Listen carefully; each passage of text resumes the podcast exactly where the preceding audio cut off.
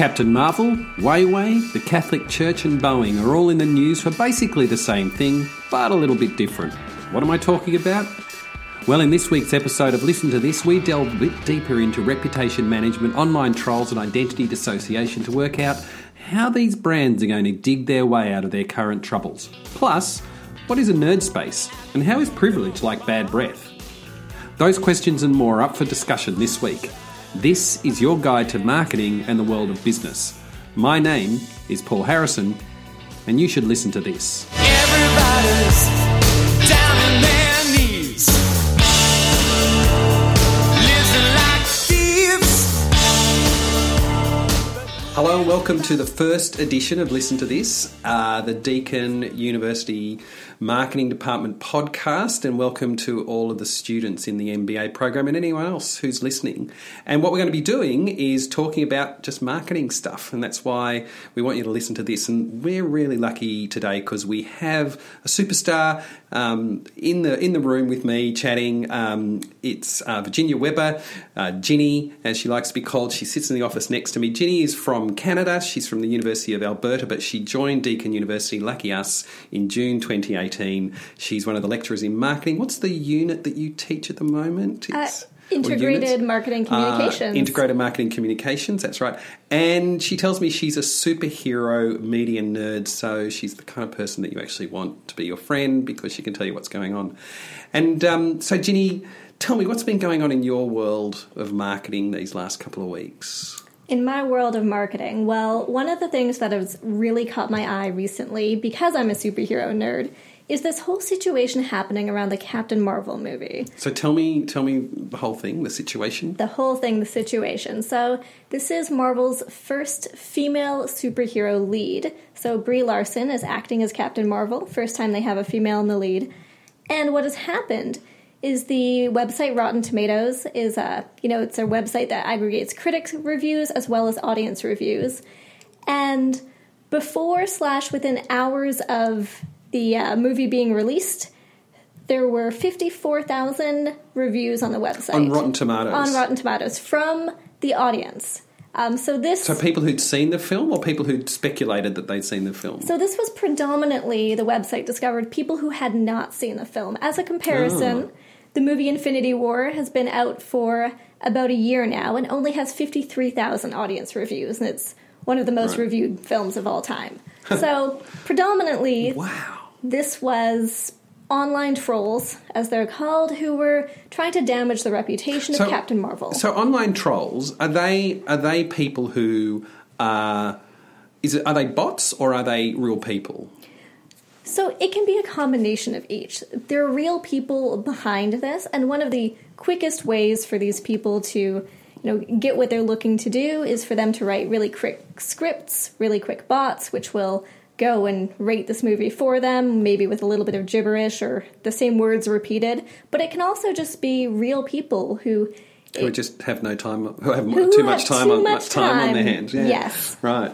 it's um it's not actually that difficult on the internet when something goes viral to get 50,000 people invested in it. wow. So they were they were decreasing the the overall score of Captain Marvel and the website Rotten Tomatoes realized this is an issue and they actually scrubbed 50,000 reviews off and made it so that for no movie on their website can you have people rating a movie before its release date. Okay. So they This is this is really interesting because it reminds me a little bit of the whole Tumblr thing Oh, uh, yes. a couple of months ago with you know that they kind of basically anything with skin in it or something like that that they just completely banned. yes, And- anything adult. adult yeah and like tumblr was this site not not just for adult stuff but for you know weird groups of people interesting groups of people to kind of have their space and it's it sounds like a very similar thing it's like basically we're going to just put a rule now because i think this is the other thing with the internet is that it's grappling with these issues now that it's this big kind of you know everybody's welcome and the internet's for everybody but then they realize that there are ramifications when you kind of have this huge open kind of way of doing things Absolutely. And Tumblr took a bit of a, a scorched earth policy. They had Yes. some very questionable content Did on I their say website. Tumblr? I did say Tumblr. You did say Oh, Tumblr. good. yes, yes. And um, and their reaction was to get rid of all adult content, Yeah.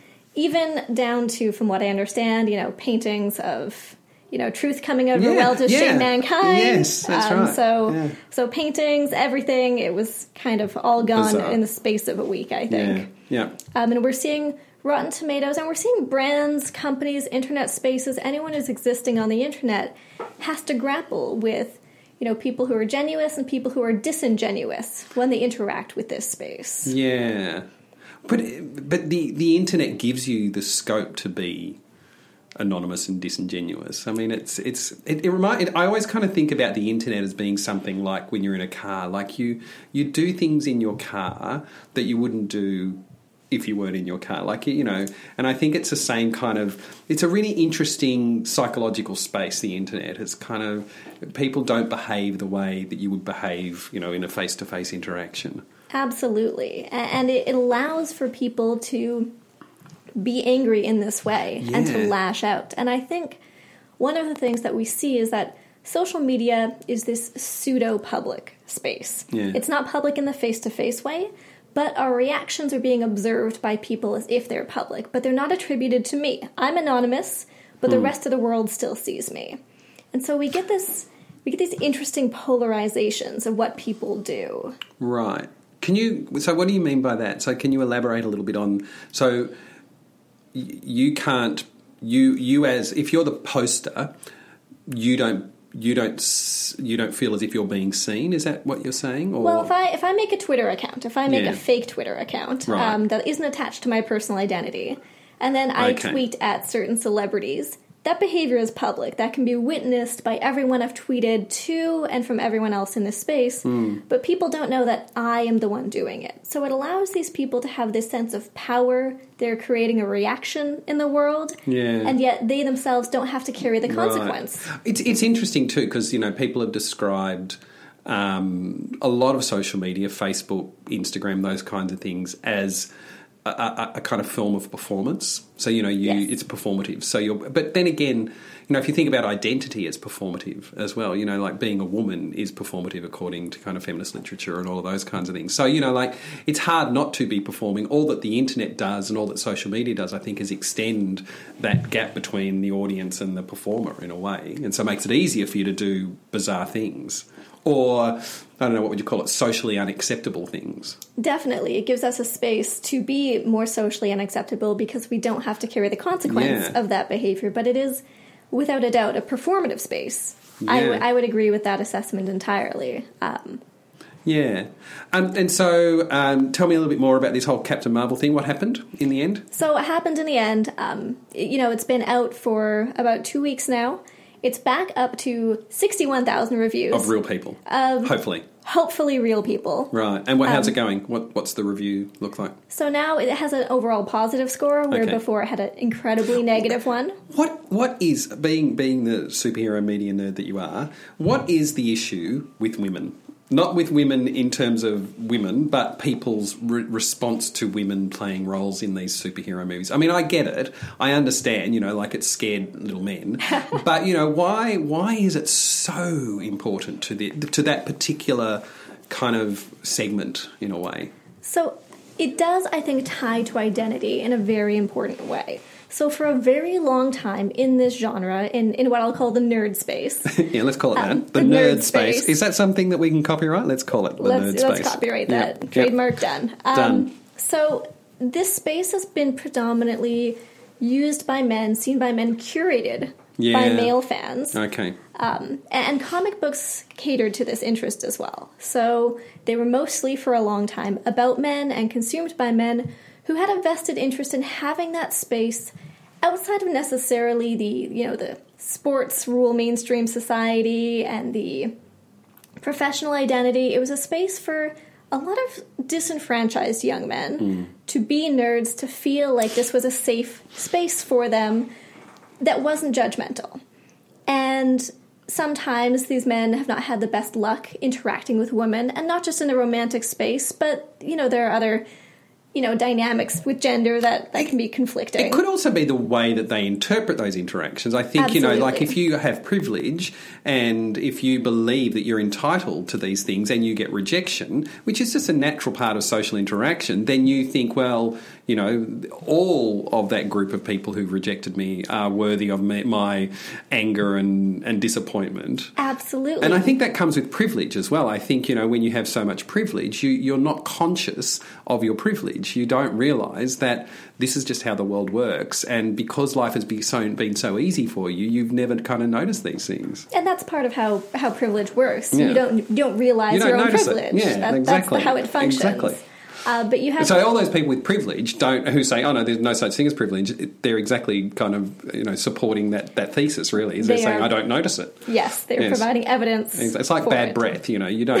everyone else notices it, but you don't. Of course, yes. privilege is bad breath. Yes. So it's also a good analogy. We should write that one down Okay, too. cool. No, um, and, and these narratives themselves, you know, they were catering to this male fantasy of getting the girl, um, saving the girl, Mm. Yeah. the damsel in distress, And that's also in the comic book kind of yes, exactly. And so, style. Yeah. a- a- and so they're this this wonderful fantasy about being powerful, and then when women come into this space, um, and women enjoy the media in this space, what it does is it says this is for us too, to a group of people who held very tightly to this, and it says, you know.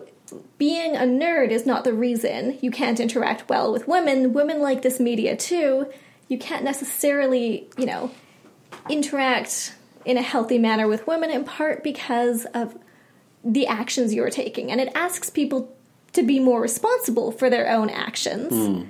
And some people with privilege and a sense of entitlement will react to that. They don't want the identity threat that is, well, it's not your interests that make you, you know, um, To give you power. They give you power. Yeah. It's, yes. Yeah. Um, you kind of mentioned this whole idea of you know identity dissociation. What what what do you mean by that? So, identity can kind of come into three flavors when we're talking about social identity. There's the groups I'm part of, the groups I want to be part of, my aspirations, and then there are the groups I don't want to be part of, and that's the dissociation. Okay. So we see this with, you know, Captain Marvel. We see this um, in a lot of other spaces online. So these these trolls are attacking Captain Marvel, saying we don't want women. They're a dissociative group as part of this space. Oh, okay. Okay. And what we see, on the other hand, is when is when something is attacked. Um, when Captain Marvel is attacked, when um, Black Panther is attacked, when any media is attacked, when Nike is attacked, um, as they are for their political stance. So you have you have one side of the equation being attacked. Um, the people who do identify, who say no, no, no, this is my identity, they will actually rear up in support. Right. And so, what I've noticed in the marketing space and a little bit too in the political space is that this identity polarization that we're seeing in the way social media functions to make these conversations, you know, bigger and Yeah. larger and more powerful, um, is that brands are able to leverage this identity connection Or disconnection. or disconnection. Yes. Really. So- and they're doing it. Can you kind of think of brands that are doing that? So, and, and I can't say for sure that this is what Nike Yeah. has done deliberately. Yeah. But Nike, um, so in America, Oh, yeah, yeah, with. American football, Yep. um, there's a very polarizing figure, Colin Kaepernick, Yep. who was protesting um, in a peaceful manner. And he In beca- what way? Tell tell us. In what way was he protesting? so he was not standing for the American national anthem. And Donald Trump had conniptions. Donald Trump did not like it. A lot of Americans on the right end of their political spectrum Mm. took exception with this. And so he became a figure who was polarizing in a patriotic identity sort of way. Whatever patriotism is. Yes. That's right. Yes. Um, so what Nike did is that they signed Colin Kaepernick for a deal, and they had a Twitter advertisement with him on it. And what you saw the next day was a lot of people on the American political right saying, "I'm going to burn my Nike shoes. I will never buy from Nike again." And do people do that, or is it is it more about performing to the world? You know, and I think it's a little bit of both. I think Yeah. there are people we react very strongly But you know, when our burning a two three hundred dollar pair of shoes seems a bit silly. It is silly. It's absolutely silly. But identity makes us do things that are not necessarily logical. Yeah. It's an emotional reaction yeah, as a right. perceived rejection from a brand. it's like the brand has broken up with you, you're breaking up with them. So, what, did anything happen to Nike? Like, it, did So sales go down or anything like that? as far as you know, Sales went down very temporarily. There was a there was a stock market little dip there. Oh, right. What happened?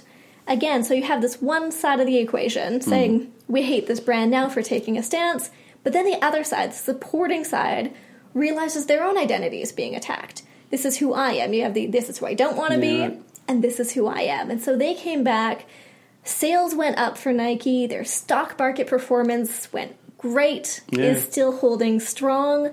So after that quick little dip, it, it turned out to be a very advantageous choice for the brand. I think I think that's kind of feeds into one of the things I noticed, or that I wanted to kind of think about this week as well. This whole idea of kind of reputation management as well. You know, like Yes. one of the things I kind of always think about when businesses. When things go wrong, when businesses do things, or there's you know furor or whatever in the world, um, particularly in relation to brands, um, is do they think about you know what what the kind of process is going to be? Do they think when they kind of launch a campaign, you know, with a with a um, a person who might cause real problems for the brand, do they kind of think through that process? A lot of the time, you know, my experience has been working with businesses is that they're so kind of focused in on on getting things happening that they don't really think beyond the positives, you know, the positive aspects of it. And they don't think beyond their own segments often. You know, they don't think, but there are other stakeholders and publics and stuff like that. And I guess, you know, one of the things I always think about is reputation. And um, it probably comes from my kind of background on boards and things like that. But, you know, actually, what do you call it? Like doing due diligence about your marketing before you go ahead and do it. Now, clearly with Nike, that kind of pays off. But I was thinking, you know, things like Boeing at the moment, you know, like man, they're going to have trouble with with it's a seven three seven Max kind of thing, but convincing people.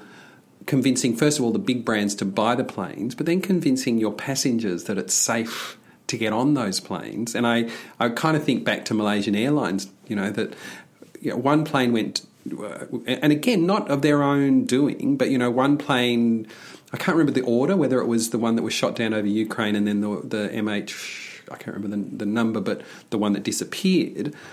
But, you know, Malaysian Airlines, I notice all the time, are offering cheap discount fares. People don't want to travel on Malaysian Airlines. I see in the Twitter sphere and on Instagram, ama- you know, people say, I saw this amazing price for Malaysian Airlines, but I refused to go on them. And I think when you think about with the Boeing 737, the one that happened um, in Indonesia, but then the one that happened this week or so with Ethiopia, you go, okay, that's really difficult for Boeing to recover from that. How do you manage that kind of reputation? And I think it's a real kind of crisis management kind of mentality.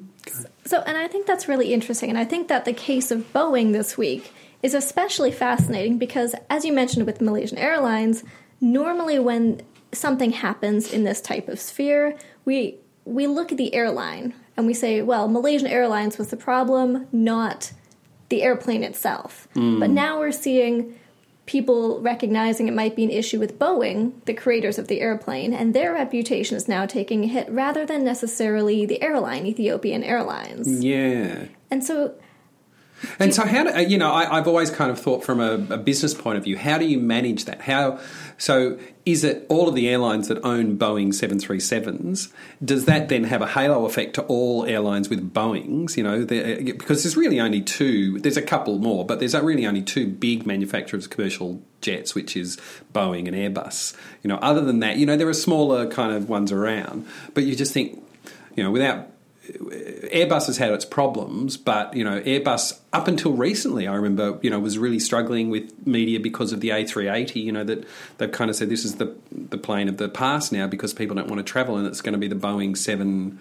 787, which is going to do all of the long haul flights and all of those kinds of things. So it is really interesting to kind of see how reputational management is done. And like you say, you know, it's not it's not Ethiopian Airlines and it's not the Indonesian airline. It's the actual supplier of the aeroplanes, which is kind of you know who manages the the brand there. yeah, who manages? I wouldn't I wouldn't want to get on a Boeing seven three seven Max at the moment, even though you know at a kind of as everybody says that. You know, when you're safer getting on a plane than you are getting in your car or walking across the road, but you know, you know, um, like George Loewenstein's kind of perspective of you know risk as feelings. It's like, well, yeah, but the the perceived risk is is visceral right now, so it would be really scary to get on a seven three seven max. I, I agree entirely. I think that one of the things fascinating about this is that consumers, the average consumer, doesn't normally think about the aircraft No. when selecting a flight. No. And this might be shifting that a little bit. Certainly this week in the news, you were thinking about it. I'm thinking about Yeah. it. I'm thinking, yeah, I don't want to be on that airplane. And you have, to, and like, even though you know it might be the, the new Boeing seven three seven Max, which is everybody is talking about, really, I couldn't imagine that people would be thinking to that level of depth. They'd be going Boeing, perhaps, and then the next level might be Boeing seven three seven, and you know, a lot of Qantas's and Virgin's planes are seven three seven, so it's hard to avoid flying. But um, you know, it's really interesting, uh, and this is kind of a, an an interesting kind of perspective. But when I, I was I was teaching at RMIT when um, in September 11, 2001, and I actually flew to the United States on September the 20th, 2001. Wow. Um, but my students were saying to me, "Aren't you afraid?" Of getting into an aeroplane, I went. Well, no. It's probably the safest time to be getting into an aeroplane because, like, security will be ridiculously high. And then I said to them, "But aren't you afraid of going into tall buildings?" So it was that thing of, you know, what do we, where do we look for the kind of the the risk? We go, well, it's aeroplanes because aeroplanes as a concept when they crash is is you know big. You know, it's it's a big thing, but we don't kind of broadcast. Well, we do in a way, but we you know car crashes or you know the number of you know people being killed domestic in domestic violence kind of thing. So I think again, it is about what we notice and what is seen what is seen as newsworthy and things like that. Like I would still say it's safe to get probably getting Boeing seven three seven Maxes anyway, but it is that kind of reputational kind of management that Boeing has to kind of go through right now. Absolutely. I mean, and we see this, you know, you hear about statistics of how many people die from Yeah. a cow cow being tipped over onto them Exa- per or in the year. shower. Yes, versus, you know, by lightning strikes Yes. or by by shark But attacks. probability is a really interesting concept because we're really bad at kind of, of understanding probability. we are terrible at it and and emotion management comes in. So as you said you know risk is feelings so with with airplanes we don't feel a like sense of control hmm. we lack control the second we. Oh, walk it's, into an airplane full on. If you think about it, it's a metal tube hurtling through the air with just wings full of fuel. Right. Like it's a pretty scary. It is a scary. At an objective experience. level, it's a pretty scary concept. So in that case, you have brands, you know, the airplane providers and the the airlines themselves, who their biggest selling point in a lot of cases is trust, is hmm. consumer trust. And safety, which is part of that trust thing. is part of that trust. We hmm. will get you from point A to point B. and and you won't be dead. Exactly. and if you don't have that, it's it is a necessary condition. It's Yeah. not necessary. It's not sufficient, but it is one hundred percent necessary as Yeah. your starting point. So, Yeah. how Boeing is going to navigate this? It's amazing. Yeah. And it kind of leads me to one of the other things, I, again, very kind of newsworthy today is the Catholic Church. And I, I guess religion in general, you know, like um, it's a really, in, and, and we don't want to get too kind of, we want to be careful here because religion is always a tricky area to talk about. But I do think, you know, when you think about the Catholic Church, when you think about the effect that the trial of George Pell has had on people's perspectives, in a way when probably, you know, one of the most senior members of the Catholic Church is charged, it, it really does change people's perspective of trust in a way. In in you know like, uh, and I don't mean to kind of. Um, reduce the concept to to marketing but you know in a way it is a concept of brand as well. You know a, a particular religion is a form of brand because people are saying can i trust this? You know is, is this is the catholic church or is christianity or whatever the thing that kind of feeds into my identity and my values? And that's really what you know a lot of brands are about. Um, but i do think it's really interesting to see how the the church navigates this. And i my take on it has been that they haven't navigated it very well in the last couple of weeks it's been pretty poor kind of brand navigation So I think as marketers, we're able to step back, and if we think about a religion, you know, and a religious group at, from a brand perspective, we know all about how brands navigate their PR, how they make apologies. And and they do. They have huge marketing kind of areas. We know that as well. It's not like we're kind of you know um, pouring anything onto them. They they have marketing departments. They have PR people. They're all managing these things. And George Pell had his own kind of PR kind of management as well. So yeah, you're right. Keep going. Sorry. Yeah, no, no, no, and I, I agree that that yes, the considering that the church does have people helping with their public relations, you know, they they haven't done a good job of navigating regaining that public trust. And, you know, they might in the future because of, of what churches represent in general. Hmm. But in order to maintain trust, you need to maintain, you know, a dialogue with the public and a sense of transparency. Um, and this is not something that the Catholic Church is currently No. famous for. Kind of the opposite. Yeah, yeah, but it's a huge church Absolutely. well. Go to Italy, and um, you know it's it is part and parcel of culture, really. And go to a lot of these kind of Catholic countries. Um, it's interesting. I mean, we're going to um, kind of need to wind up in a minute, but.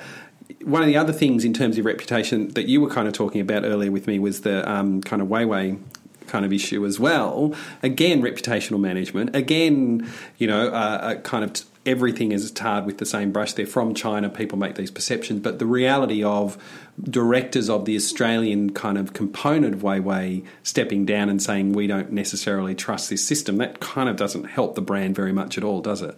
it does not help the brand. You, the the thing that is, I think, worst for a brand ever is when internally you have mm. people saying, "No, we don't. We don't have faith in what we've been selling, what we've been creating," and you've seen that happen. You know, in the last year with Google, um, they removed "Don't be evil" from their own i- internal motto because they had workers at their company saying, "I don't want to do this because it, it is evil." Um, I don't so- know. I, I kind of I always find it interesting. that There's maybe there's a naivety on other people's parts, but to look at these places and to think these are commercial businesses. Of course, they're going to push the boundaries of what the legal system allows them to do. And you know, I think things like Airbnb is another one, and Uber. You know that we we have this naive view that they're there for our customer, that they're there for us as customers, but in reality, they're there as profit making businesses and you know, Airbnb, um, Uber, I forget who else is, they're all launching publicly this year. And I don't know if you saw in the news, but, you know, San Francisco basically said there's going to be another, I think it was 10,000 billionaires in San Francisco in, in 2019. that is a lot. It's a lot of billionaires. And you think, well, you know, this has not been a community service. These No. these people know what they're in the, and and I do think there's a kind of I, I have this kind of take on any of these um, types of um, companies is that you, you've got to take advantage of them while they last because you know in a in a way as soon as they start having to monetize they'll kind of go the way of most commercial businesses and and um, you know they'll start basically um, targeting vulnerable people and coming up with ways to sell their product so that they can make profits. Definitely, and and you can call me a little bit of a cynic, but I have a You're a Huawei little bit phone. of a cynic. Oh, do you? Oh, cool. I do. Okay. And um, you know, there's all these privacy concerns, security concerns.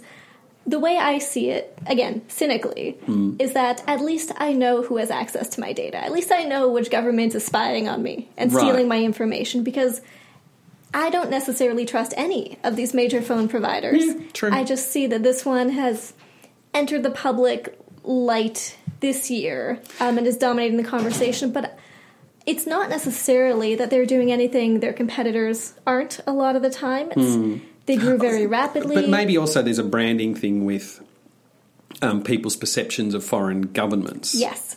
Um, I mean, I think there's a connection to that with things like the um, my health record thing as well. Is that not just foreign governments, but any government? People have this innate fear of the government using their information. When in fact, my experience of governments is generally that they're less sophisticated in using information than most commercial companies. But then even a lot of commercial companies, they have a lot of information, but they don't really use it very well. I think you know that it's often um, the the dystopian view of how data is used is very different from the reality, which is that there's a lot of stuff going, being collected, but not a lot of it being used in a sophisticated way. I yeah, that's entirely true. With all this big data, it's a matter of how are we using this data, Yeah. and the majority of companies are using it to sell to services to give you more targeted advertising. And that's about it. that's most of it. Yeah. Um, and and that I mean, you know, who knows what the future looks like?